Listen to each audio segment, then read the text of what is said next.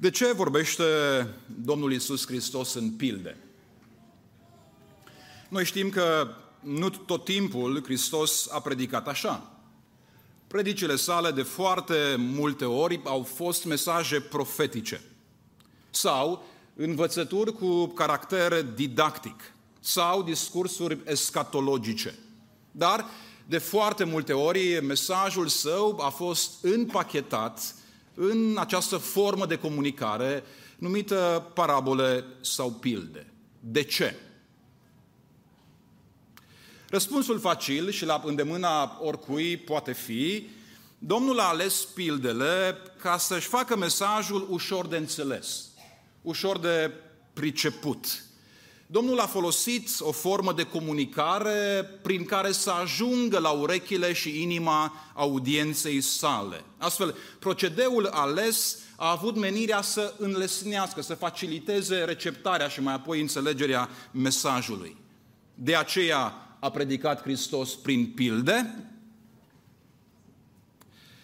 Vă mai amintiți care a fost întrebarea pe care ucenicii i-au adresat-o lui Hristos la finalul rostirii pildei, versetul 9.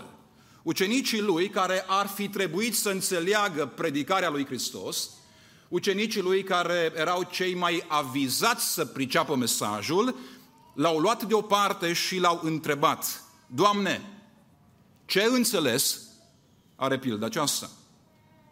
Ucenicii nu înțeleg pilda semănătorului. O pildă simplă, o pildă cu o structură ușor de urmărit, o pildă aparent care se explica pe sine. În fața întrebării ucenicilor, care s-ar putea să dea peste cap ipoteza noastră, Domnul Iisus Hristos își continuă explicația în felul următor, versetul 10. Și în acest verset apare elementul care ne intrigă – Elementul care s-ar putea să nu se afle în armonie cu ceea ce noi până astăzi am știut sau am crezut despre Cuvântul lui Dumnezeu. Versetul 10. El le-a răspuns, vouă v-a fost dat, v-a fost dat prin hotărâre, să cunoașteți tainele împărăției lui Dumnezeu. Dar celorlalți li se vorbește în pilde. De ce? Ca măcar că văd să nu vadă și măcar că aud să nu înțeleagă. Observați ghilimelele care apar în redactarea pasajului. Între aceste ghilimele este introdus un citat luat din cartea prorocului Isaia. Din Isaia, capitolul 6. Isaia, cel care este trimis de Dumnezeu să vestească Evanghelia, înainte de a ajunge cu Evanghelia la națiunea sa, este avertizat tocmai prin aceste cuvinte. Isaia, ai mare grijă. Oamenii la care te trimit au ochi și nu văd. Au urechi și cu toate că au urechi, acești oameni vor rămâne stană de piatră în fața Evangheliei. Ai mare grijă. Când Domnul Iisus Hristos folosește acest diagnostic găsit în cartea prorocului Isaia, nu face nimic altceva decât să pună semnul legal între națiunea căreia Isaia i-a predicat și poporul care stătea înaintea lui. Și astfel Domnul Iisus Hristos spune, între oamenii aceia și oamenii aceștia nu există nicio diferență. Da, între ei se află sute și sute de ani, dar spiritual, dar spiritual, aceia și aceștia se găsesc în aceeași condiție cu o inimă închisă, cu urechi înfundate, Evanghelia care este proclamată înaintea lor, nu le va mișca inima.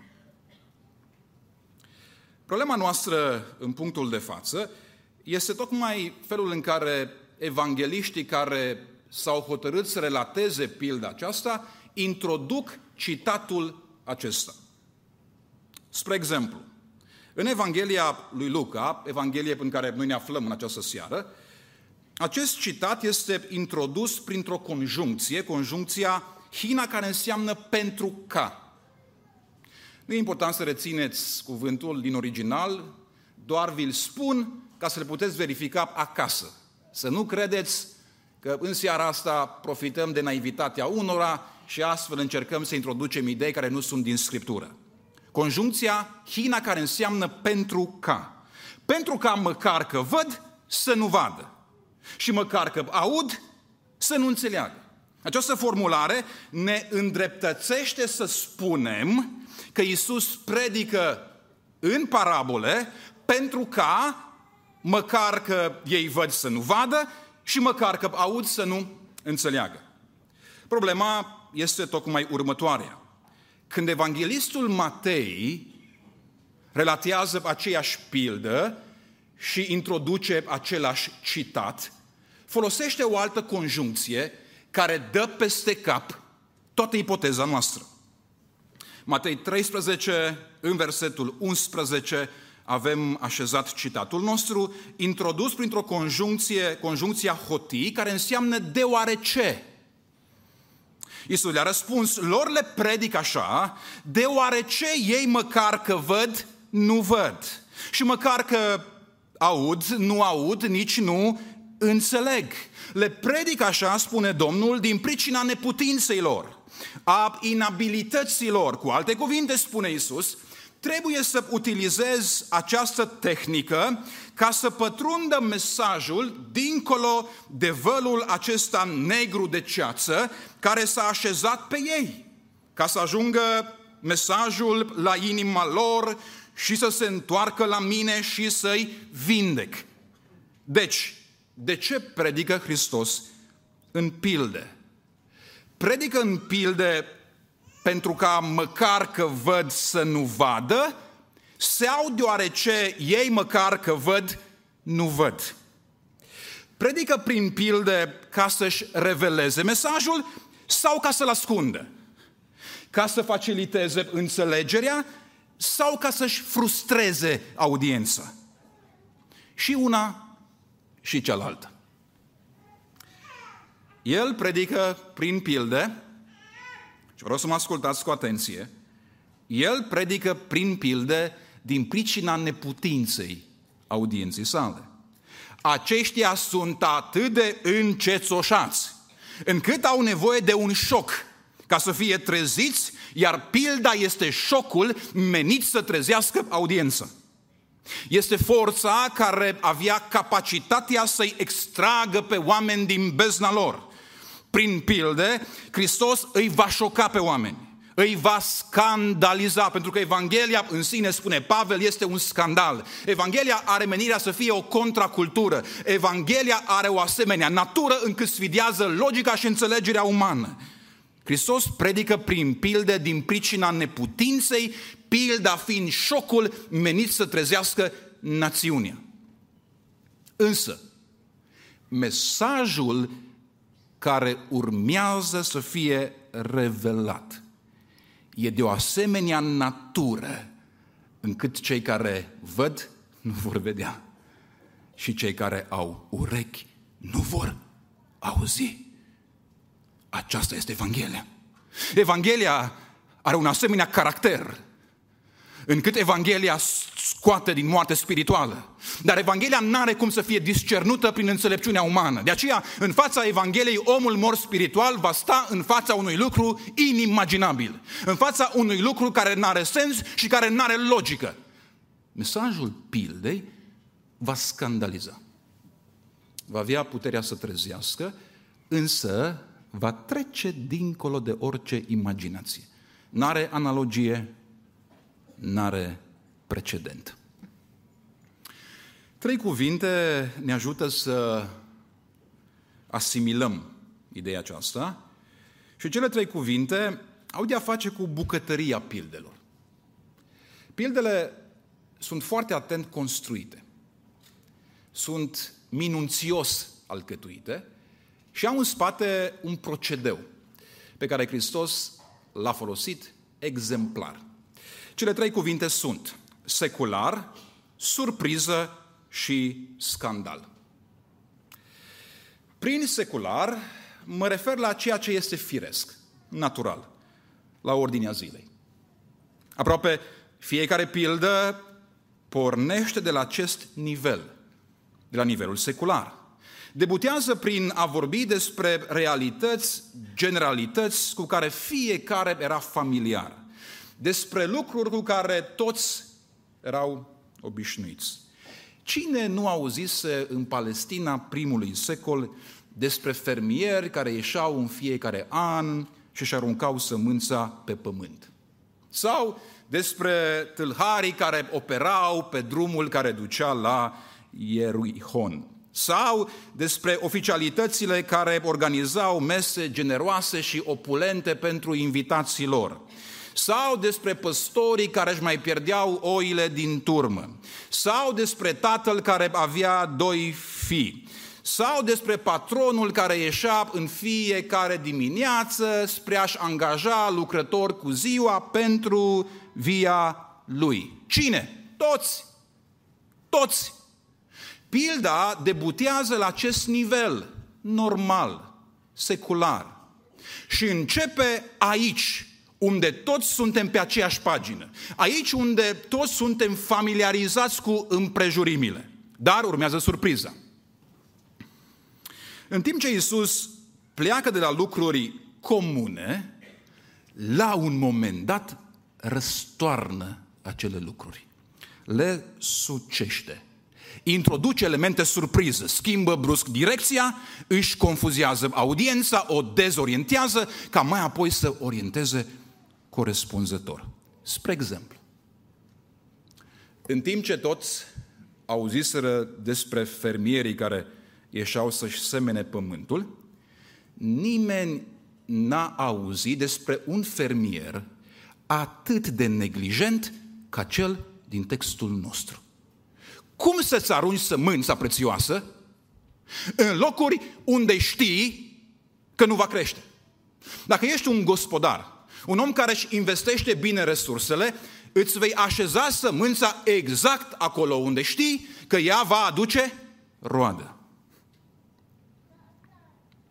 În timp ce toți știau cât de periculos e drumul spre Ierihon, nimeni nu mai auzise de preoți și de leviți care să treacă pe lângă cei căzuți și despre samariteni. Auziți? Despre samariteni care să facă slujba preotului și slujba levitului. Toți știau despre oficialitățile care organizau festivități la care invitau oameni influenți. Dar nimeni nu mai auzise despre o asemenea masă la care invitații să nu vină, o masă la care să fie mai apoi invitați șchiopii și bolnavii și toți marginalizații societății. Nimeni n-a auzit despre așa ceva. Toată lumea știa despre acel păstor care își pierde din când în când o oiță din turmă. Dar nimeni nu mai auzise despre acel păstor care să-și lase 99 de oi singure în pustie și să meargă să caute pe una singură. Nimeni. Toți știau despre acei părinți care sunt puși față în față cu cerințe teribile din partea copiilor lor. Toți știau. Dar nimeni nu a auzit de acel tată care să stea în așteptarea fiului risipitor undeva în pragul casei, să iasă înainte, să-l ia în brațe, să-l sărute, să-l pună la masa lui și să-i dea de mâncare cea mai bună masă posibilă. Nimeni. Nimeni. Toți știau despre patronii care ieșeau în fiecare zi în piață și angaja oamenii cu ziua. Dar nimeni nu a auzit despre acel patron care să dea aceeași sumă de bani și la cei angajați dimineața, și la cei angajați seara, și la cei angajați la amiază. Nimeni. Nimeni. Surpriză. Surpriza scandalizează. Surpriza trece dincolo de orice capacitate de asimilare. E contraculturală. Este nemai auzită, este neobișnuită, este fără precedent, fără analogie. Surpriza scandalizează. Hristos debutează prin pildă la nivelul secular, răstoarnă lucrurile și vorbește prin ele despre natura împărăției sale. Și când schimbă direcția, surpriza dă peste cap audiența. Surpriza scandalizează. Și elementul critic în acest scandal este tocmai extravaganța, să-i spunem așa, persoanei care domină scenă. Generozitatea și dragostea ieșite din comun, aproape bizare. Ați observat că samaritianul hotărăște să plătească tot costul spitalizării? Ați observat că tatăl nu doar că își primește fiul acasă, dar îi pregătește o masă de zile mari, se întoarce păcătosul și păcătosul este așezat pe scaunul fiului. Acest element dă peste cap.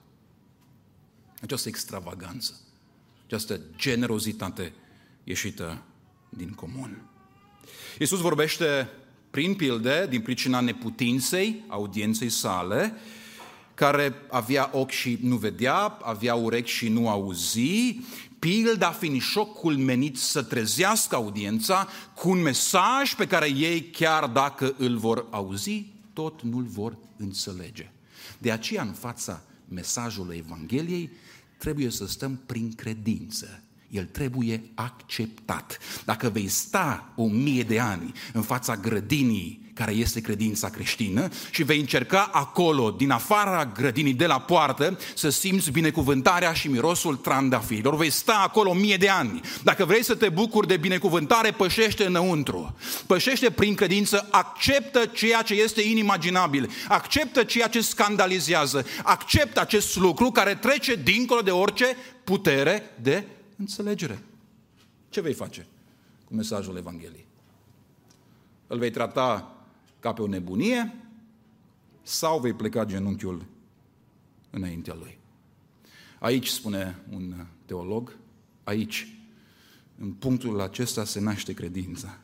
Aici, când se produce cea mai mare coliziune, viziunea ta despre Dumnezeu, așa cum tu crezi că El este, și adevărata viziune a Scripturii. Când cele două se izbesc, acolo, în acea coliziune, genunchiul tău pleca la pământ, este actul de credință. Actul prin care accepti mesajul Evangheliei. Până ne gândim ce facem cu Evanghelia, și aici să nu vă simțiți excluși. Că nu e vorba doar despre cei care încă n-am primit-o. Este vorba și despre noi, cei care încă am, am primit-o, dar încă nu de plin, nu total. Știți că Sfințirea este progresivă, nu-i așa? E cineva sfânt pe deplin în seara asta, în locul acesta? Dacă e, ar fi trebuit de mult să fie luat de Dumnezeu, așa cum a fost luat Enoch. Sau s-a defectat carul lui Ilie și n-a venit după dumneavoastră? Nimeni nu este sfânt în mod absolut, complet. Toți suntem într-un proces de sfințire. Iar sfințirea nu se întâmplă la toți la fel. Nu este o uniformizare. De aceea sunt unii dintre noi care după 30 de ani de pocăință nu sunt sfințiți în domenii unde alții după 2 ani sunt sfințiți. De aceea sunt între noi persoane care au poate 40 de ani de pocăință și încă se comportă ca niște copilași. Ascultați-mă, copilul e frumos atunci când e mic. Dar dacă nu crește, devine hidos. Nu poți să stai înaintea lui. Sfințirea este progresivă. Și sfințirea se întâmplă prin cedarea noastră în fața Evangheliei prin dărmarea zidurilor. Și fiecare dintre noi are în viața lui câteva domenii, câteva arii, câteva locuri unde încă nu a cedat în fața autorității Duhului prin Evanghelie. Locuri unde încă spunem, Doamne, până aici. Doamne, până aici te las să-mi domin viața și să-mi controlez viața în arile acestea, dar aici, în secțiunea aceasta, lasă-mă să am eu controlul. De aceea, întrebarea ce vom face cu Evanghelia nu este doar pentru aceia care încă n-au primit sămânța adevărului, ci este pentru noi. Ce vei face tu? În domeniul acela unde de 20 de ani sau de 10 ani sau de 5 ani sau de 2 săptămâni construiești ziduri încât a apărut o cazemată care respinge mereu în fiecare duminică același mesaj care vrea să penetreze regiunea aceea și zona aceea. Ce vei face cu Evanghelia? Te vei duce din nou acasă și vei spune, Doamne, mâine, peste două săptămâni, peste un an de zile, poate într-o altă stare, într-o altă circumstanță, ce vei face cu Evanghelia care vizează în seara asta exact zona aceea unde zidul e atât de mare încât cuvântul n-are cum să pătrundă? Ce vei face? Până ne hotărâm și sper să luăm o decizie înțeleaptă până la finalul acestei serii, până ne hotărâm, vreau să observați felul în care suntem ajutați de Hristos să acceptăm cuvântul. Marea surpriză a creștinismului știți care este? Dumnezeu nu stă doar înaintea noastră.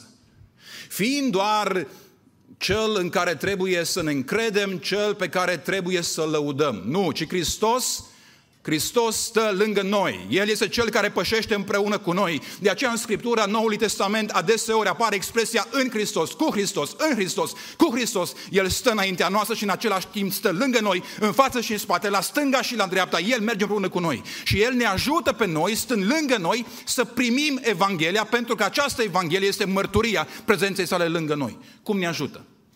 Pilda este compusă din trei secțiuni. În prima parte, este prezentată o certitudine de care ai nevoie în mod necesar. O certitudine care îți trebuiește atunci când te relaționezi la Evanghelie. În a doua parte apar câteva obstacole pe care Hristos le identifică. Adeseori oamenii spun, dacă mi-ar vorbi Dumnezeu și mi-ar spune Dumnezeu care sunt problemele din viața mea, atunci chiar că m-aș pocăi. Ei, în pilda asta, însuși Fiul lui Dumnezeu identifică obstacolele majore, le enunță, le explică și astfel suntem în fața lui goi și descoperiți pentru că am aflat ce împiedică primirea cuvântului. Iar în final de tot apare responsabilitatea ultimativă care ne revine nouă în seara asta. Ce-mi cere practic mie Dumnezeu? Stau cu ochii pe ceas, dacă simțiți că mă lungesc, o mână sus și Domnul să vă ierte. Certitudinea. Care este certitudinea ce ne-a fost dată? Ce ne însoțește pas cu pas în primirea cuvântului? Am predicat de multe ori pilda asta, dar în ultima perioadă, într-un mod providențial, Duhul adevărului m-a ajutat să înțeleg adevăratul mesaj al pildei. Un mesaj pe care nu l-am auzit predicat în amvoanele bisericilor noastre. Un mesaj care dacă ar fi fost predicat, multe inimi ar fi fost vindecate. Și certitudinea este tocmai următoarea. Marele har, dragii mei, marele har este că semănătorul aruncă sămânța cuvântului peste toate tipurile de sol. În orice fel de inimă. Aceasta este mare certitudine. Semănătorul, Domnul nostru Iisus Hristos, aruncă sămânța fără discriminare în viața oamenilor, indiferent de condiția lor spirituală. Semănătorul seamănă cuvântul și în inima împietrită, și în inima cuprinsă de temeri, și în inima înfășurată de lăcomie, și în inima bună. Semănătorul pune sămânța în toate tipurile de pământ, binecuvântat să fie el în veci de veci. Semănătorul seamănă în viața noastră exact acolo, în starea în care ne aflăm. Semănătorul nu așteaptă ca să ne smulgem spinii și mărăcinii, să ne scoatem cumva bolovanii din viața noastră, ca abia mai apoi El să arunce prin har sămânța peste noi. Nu, nu, marea favoare de care ne face parte Dumnezeu este că Dumnezeu seamănă cuvântul în viețile noastre exact în starea în care noi ne găsim. De aceea, marea neglijență din pasaj asemănătorului este marele har. Este marele har de care beneficiem fiecare dintre noi. De ce? Pentru că sunt zile când noi însumăm toate tipurile de sol. Suntem și împietriți, suntem și temători, suntem și îngrijorați, suntem și lacomi. În acele zile, amintește-ți, neglijența lui este marea favoare de care tu beneficiezi. Am fost aseară, după conferința tinerilor, la o altă întâlnire undeva în zona Făgetului. Și la finalul mesajului a venit o doamnă, o soră, la 85 de ani, pășind cu greu în față. Mi-a luat mâna mea în mâna ei și cu lacrimi în ochi mi-a spus, frate David, am câțiva copii pentru care mă rog de ani de zile. Și niciunul dintre ei nu-L cunoaște pe Hristos. Am fost convins că persoana s-a rugat de ani de zile. Și în momentul acela m-am uitat în ochii ei și i-am spus ce vă spun și dumneavoastră în seara asta. Hristos seamănă cuvântul în toate inimile. E soțul tău cu inima împietrită? Are inima înghețată? Nu descuraja. Semănătorul pune cuvântul și în inima aceea. Ai pe cineva în casă care a fost prins de lațul acesta al comiei, de înșelăciunea bogățiilor și astfel nu vede bucuria pe care o oferă Evanghelia, nu descuraja. Semănătorul aruncă sămânța și într-o asemenea inimă. Certitudinea are și o a doua parte. Semănătorul seamănă fără discriminare și atunci când seamănă, se așteaptă ca sămânța să rodească. De aceea aruncă el sămânța. Sămânța, dragii mei, nu este aruncată ca să fie furată, nu este aruncată ca să se usuce, nu este aruncată ca să fie înecată. Nu, Domnul Iisus Hristos seamănă cuvântul cu scopul ca acest cuvânt să rodească. Scopul inerent, scopul ce ține de compoziția cuvântului este rodirea. De aceea aruncă Dumnezeu sămânța. Nu seamănă niciodată doar ca să-și risipiască resursele. Nu aruncă niciodată doar ca să piadă din sămânță sămânță. De fiecare dată când sămânța este pusă de Dumnezeu, sămânța aceea are în Constituția ei tot ce trebuie ca să rodească și de aceea Dumnezeu o aruncă, ca să producă rod. De aceea în toată Scriptura, ori de câte ori apare această referire la cuvântul lui Dumnezeu, imediat apare și mențiunea rodirii. Spre exemplu, Iacov 1 cu 18. El de bunăvoia lui ne-a născut prin ce? Prin cuvântul adevărului. Ca să fim un fel de pârgă a făpturilor lui. Fiți împlinitori ai cuvântului, nu numai ascultători, înșelându-vă singuri. 1 Petru 1, începând cu 23. Fiindcă ați fost născuți din nou, nu dintr-o sămânță care poate putrezi, ci dintr-una care nu poate putrezi, prin cuvântul lui Dumnezeu, care este viu și care rămâne în viac.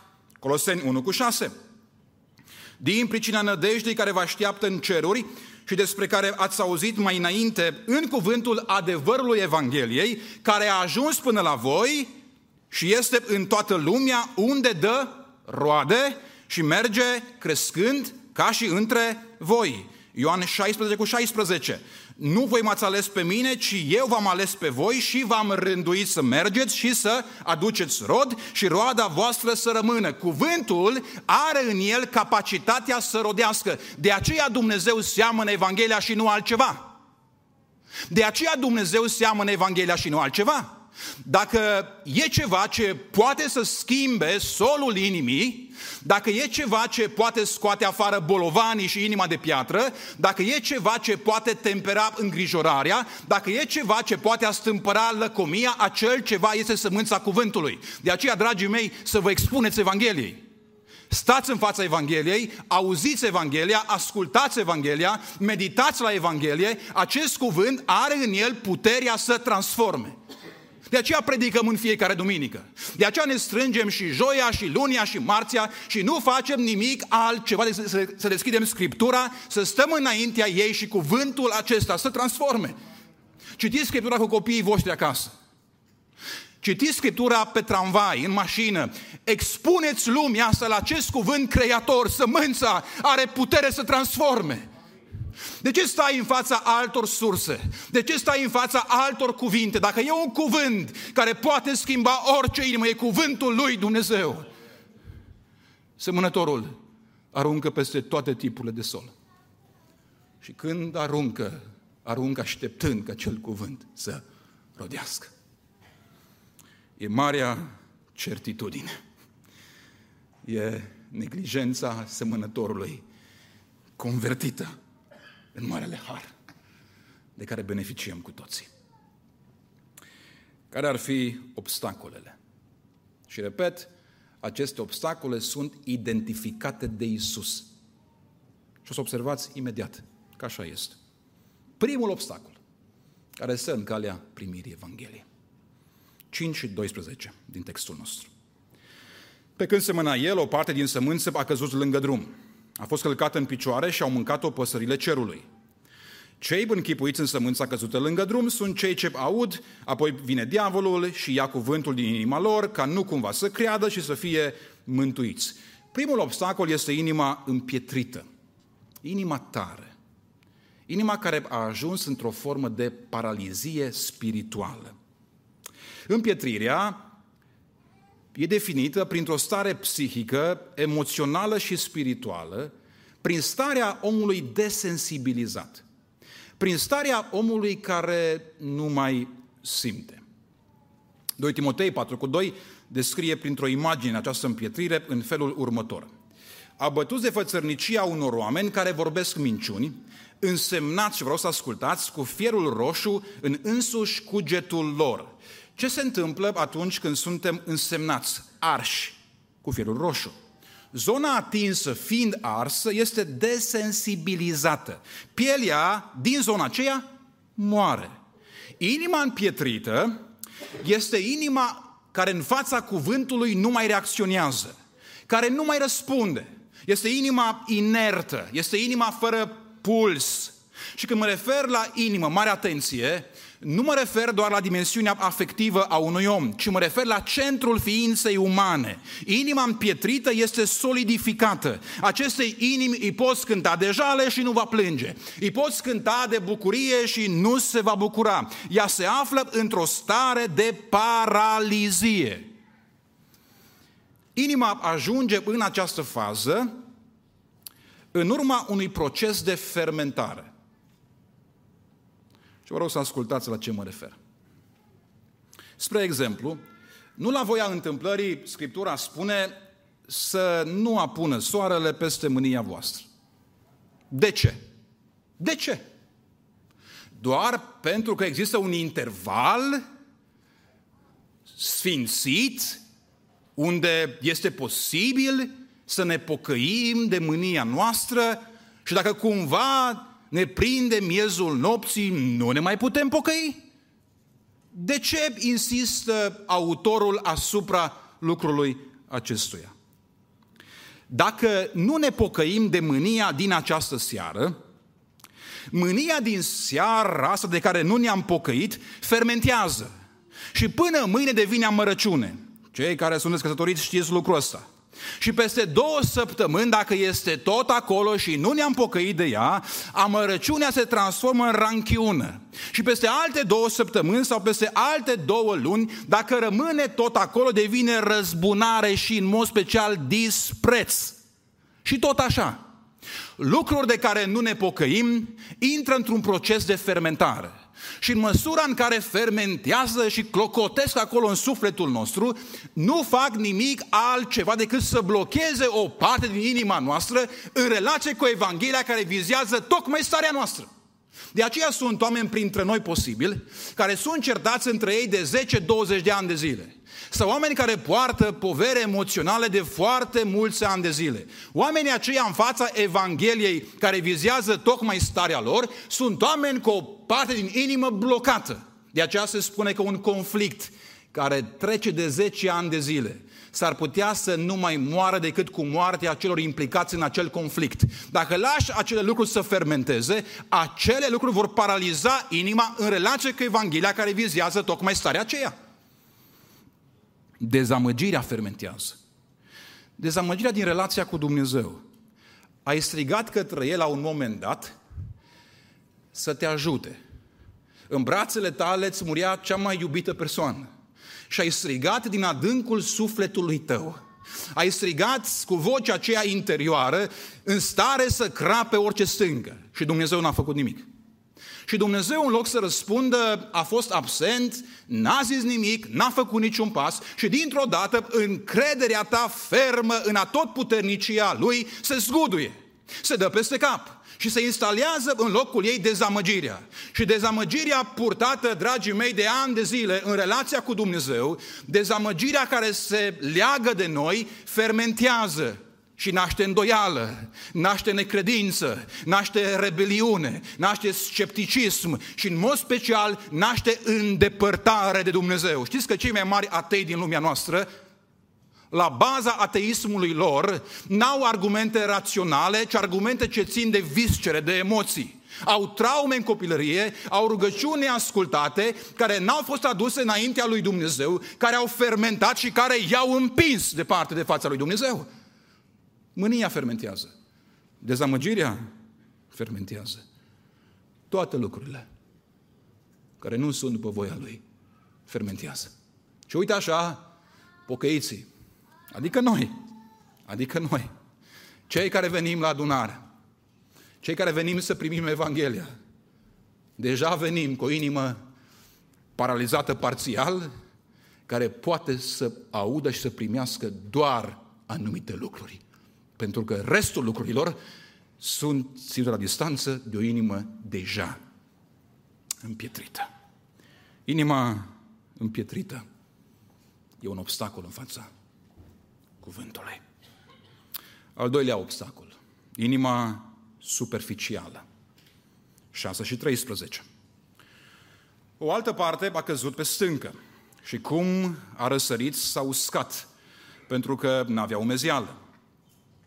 Cei închipuiți în sămânța căzută pe stâncă sunt aceia care, când aud cuvântul, îl primesc cu bucurie, dar n-au rădăcină, ci cred până la o vreme. Iar când vine ispita, cad. Hristos ne avertizează în punctul acesta și ne spune că imediat ce vom primi cuvântul în inima noastră, vom fi tentați să dăm înapoi. Multe binecuvântări vin împreună cu Evanghelia, dar pe lângă binecuvântări vin și foarte multe încercări. Și de ce nu ar fi așa? Oare nu cumva încercările care vin sunt de fapt adevărata demonstrație că noi am intrat în împărăția lui Dumnezeu prin primirea cuvântului? Oare nu cumva presiunea la care suntem expuși Oare nu cumva este argumentul care stă în picioare cel mai tare și care demonstrează că într-adevăr suntem deja din împărăția lui Dumnezeu? Împărăția lui Dumnezeu, dragii mei, a invadat prin Hristos lumea aceasta. A erupt și continuă să crească, să se întindă, să se extindă, să cucerească, la fel cum grăuntele de muștar crește și devine acel copac puternic. Iar când împărăția lui Dumnezeu crește în lumea asta, împărăția aceea va intra în coliziune directă cu împărățiile din lumea aceasta. Și când două împărății stau față în față, se presează reciproc, acele două împărății creează tensiune, presiune, stres. Sunt două împărății care stau față în față. Interacțiunea dintre ele generează ispita de a da înapoi. Cei care v-ați botezat azi dimineață, să dați slavă lui Hristos și să o faceți de nenumărate ori pe zi. Dacă Duhul lui Dumnezeu vă găsește vrednici, să vă expună presiunii specifice împărăției care a venit. Dacă sunteți din împărăția lui Dumnezeu, veți fi mereu presați, tentați să dați înapoi. Dar voi cei care ați luat cuvântul în inimă în mod profund, veți putea sta în picioare. Când Matei, spre exemplu, explică presiunea asta pe care o generează coliziunea dintre împărății, folosește câteva cuvinte. Matei 13, 20 și 21. Sămânța căzută în locuri stâncoase este cel ce aude cuvântul și îl primește îndată cu bucurie, dar n-are rădăcină în el, ci ține până la o vreme. Și cum vine un necaz. Matei detaliază presiunea prin doi termeni, necaz sau prigonire. Necaz și prigonire. Și când vine un necaz sau o prigonire, se leapădă îndată de el. Sensul cuvântului necaz. Dacă aș apropia în seara asta mâinile mele și aș începe un proces de frecare a acestor mâini. După câteva minute, palmele s-ar înroși ar genera durere. Și mai apoi voi fi forțat de durere să-mi îndepărtez palmele. Necazul, în acest punct, are tocmai sensul acesta, al durerii generate de frecare. Acolo suntem noi. Împărăția a venit, suntem din ea, suntem în coliziune, de aceea resimțim presiune. De aceea suntem împinși mereu, înfășurați. De aceea se resimte în viețile noastre uneori tentația de a face măcar jumătate de pas înapoi. Măcar un sfert de pas înapoi. Cel cu inima superficială este cel care va da înapoi când va experimenta presiunea aceasta. Inima împietrită, inima superficială. Sar peste al treilea obstacol pentru că mă interesează foarte mult ultima parte, și anume responsabilitatea care ne revine nouă. Care este, dragii mei, imperativul pildei? Ce ne cere până la urmă Dumnezeu să facem? Să ardem spinii și pălămida? Să scoatem bolovanii din pământul stâncos? Să ne apucăm cu mâinile noastre și să afânăm terenul bătătorit? Care este imperativul pildei? Ce ne cere nouă Dumnezeu? Prin pilda aceasta. Unde suntem noi vizați? Unde suntem targetați? Unde Hristos privește spre noi și spune în acest punct, în relația cu Evanghelia, aceasta este responsabilitatea ta. Unde? În pasajul nostru. Contrar felul în care am crezut că este responsabilitatea noastră, imperativul este unul surprinzător. Și vă rog să ascultați imperativul sau responsabilitatea ce ne revine. Versetul 8 mai întâi. 8 cu 8. O altă parte a căzut pe pământ bun și a crescut și a făcut rod însutit. După ce a spus aceste lucruri, Isus a strigat. Ce a strigat? Cine are urechi de auzit, ce să facă? Să audă. Aici este împachetată responsabilitatea noastră. Dacă stai în fața Evangheliei, trebuie să te asiguri că vei auzi această Evanghelie. Poate credeți că nu este așa. Vreau să observați finalul pildei noastre. Finalul face o referire la același imperativ.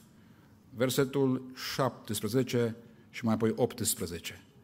Fiindcă nu este nimic acoperit, care nu va fi descoperit, nimic tăinuit, care nu va fi cunoscut și nu va veni la lumină. Vreau să mă ascultați. Luați seama, dar la ce, dragii mei? Luați seama, dar la felul cum? La felul cum ascultați. Ei, când într-un singur pasaj se repetă același imperativ, este foarte clar și categoric că acesta ne vizează pe noi.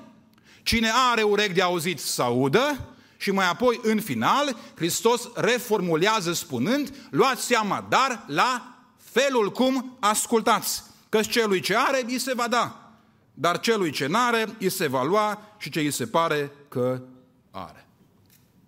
Deci care este responsabilitatea noastră? Să auzim Evanghelia. Cum să o auzim?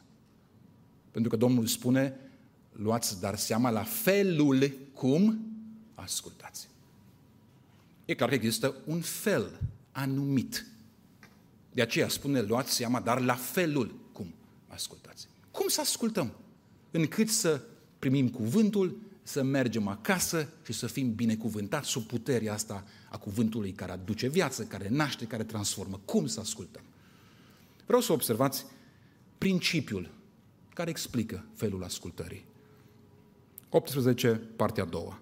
Dar recitim tot versetul. Luați seama, dar, la felul cum ascultați. Căci, observați că apare o conjuncție care introduce principiul. Luați seama, dar, la felul cum ascultați, căci celui ce are, îi se va da. Dar celui ce n-are, îi se va lua și ce îi se pare că are. Întrebare pentru dumneavoastră, nu răspundeți cu voce tare. Unde mai întâlniți în Scriptură acest principiu? Căci celui ce are, îi se va da, dar de la cel ce n-are, îi se va lua și ce are impresia că are. Unde mai apare acest principiu? În pilda? Pilda talanților. Cum se aplică acel principiu în pilda talanților? Stăpânul sau semănătorul, că e una și aceeași persoană. Stăpânul își cheamă toți robii săi înainte de a pleca în călătorie. Și până să plece, le spune, în lipsa mea, vreau să lucrați în numele meu. Vreau să-mi rămâneți loial și să vă investiți în numele meu. Iar ca să fiți buni investitori, am să vă dau câțiva talanți. Și fiecare rob primește după puterea lui. Când stăpânul se întoarce, ce face stăpânul cu acela care a investit talanții? Se uită la el și la contribuția lui și la investiția lui și mai apoi se uită la cel care a avut un singur talent și nu l-a folosit. Și ce face? Ia talentul aceluia care nu l-a folosit și îl dă cui? Îl dă aceluia care a investit talanții. De aceea principiul spune că și celui ce are și investește, îi se va da. Dar de la cel ce n-are, îi se va lua și ce are impresia că are, adică acel singur talent neinvestit. Același principiu apare acum în finalul textului nostru. Și dacă ar fi să respectăm regula Scripturii de interpretare, atunci îl vom aplica la fel. Luați seama, dar, la felul cum ascultați. Căci celui ce primește Evanghelia și o investește, căci celui ce aude cuvântul și mai apoi îl pune în practică, aceluia îi se va mai da. Dar de la cel ce primește Evanghelia, de la cel ce aude Evanghelia și noi investește, se va lua și ce are impresia că a auzit. Nu putem asculta oricum cuvântul. Nu-l putem primi oricum. Există un singur mod și modul este simplu. Dacă auzi în seara asta Evanghelia, dragul meu, nu aștepta până mâine să o împlinești. Dacă o auzi în seara asta, ia-o repede în inima ta și trăiește și o aplică imediat la punctul din viața ta unde ai nevoie de Evanghelie. Dacă vei sta până mâine sau până poi mâine, s-ar putea ca acel cuvânt să-ți fie furat. Dacă auzi Evanghelia și o vei împlini, vei primi din ce în ce mai mult, adică ea va rodi în viața ta. Dar dacă o auzi și mergi acasă și nu o împlinești, o vei pierde. Și nu e așa? Nu-i tragedie mare să venim în casa lui Dumnezeu de ani de zile să auzim Evanghelia de 20-30 de ani de zile și să rămânem la fel. Să auzim Evanghelia, să ne întoarcem acasă și să ne continuăm aceleași vieți. Luați seama, dar, la felul cum ascultați.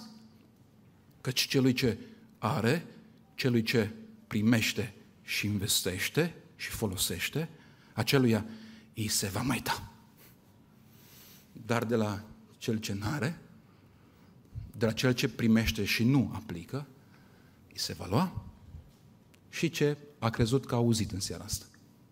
Și peste două, trei minute chiar, în inima împietrită, cuvântul se ia. Cu aplicarea cuvântului este la fel cum este cu cântatul la pian. Un mare pianist, după patru ani de pauză, din cauza unei boli, a fost rugat din nou să urce pe scenă. A mers o delegație spre a-l convinge, i-a oferit un contract incredibil. Să pianistul a avut un răspuns șocant, am putea spune. El a spus așa. Dacă am lipsit patru ani și patru ani n-am cântat, am nevoie de patru ani să exersez ca să ajung unde am fost în urmă cu patru ani. Nu aplicăm cuvântul? Îl pierdem. Nu vă înșelați. Nu vă înșelați. Nu vă înșelați. Dacă avem 20 de ani de pocăință, nu înseamnă că suntem plini de Evanghelie. Nu înseamnă lucrul ăsta. Sunt printre noi copii, adolescenți, care s-ar putea să aibă în viața lor mai mult cuvânt decât unii dintre noi care au 30 de ani de credință. Nu vă înșelați, dragii mei. Cuvântul este la fel cum este cu învățatul și cântatul la pian. Am învățat în seminar limba ebraică și limba greacă. Și putea spune că am fost bunicel în limba ebraică.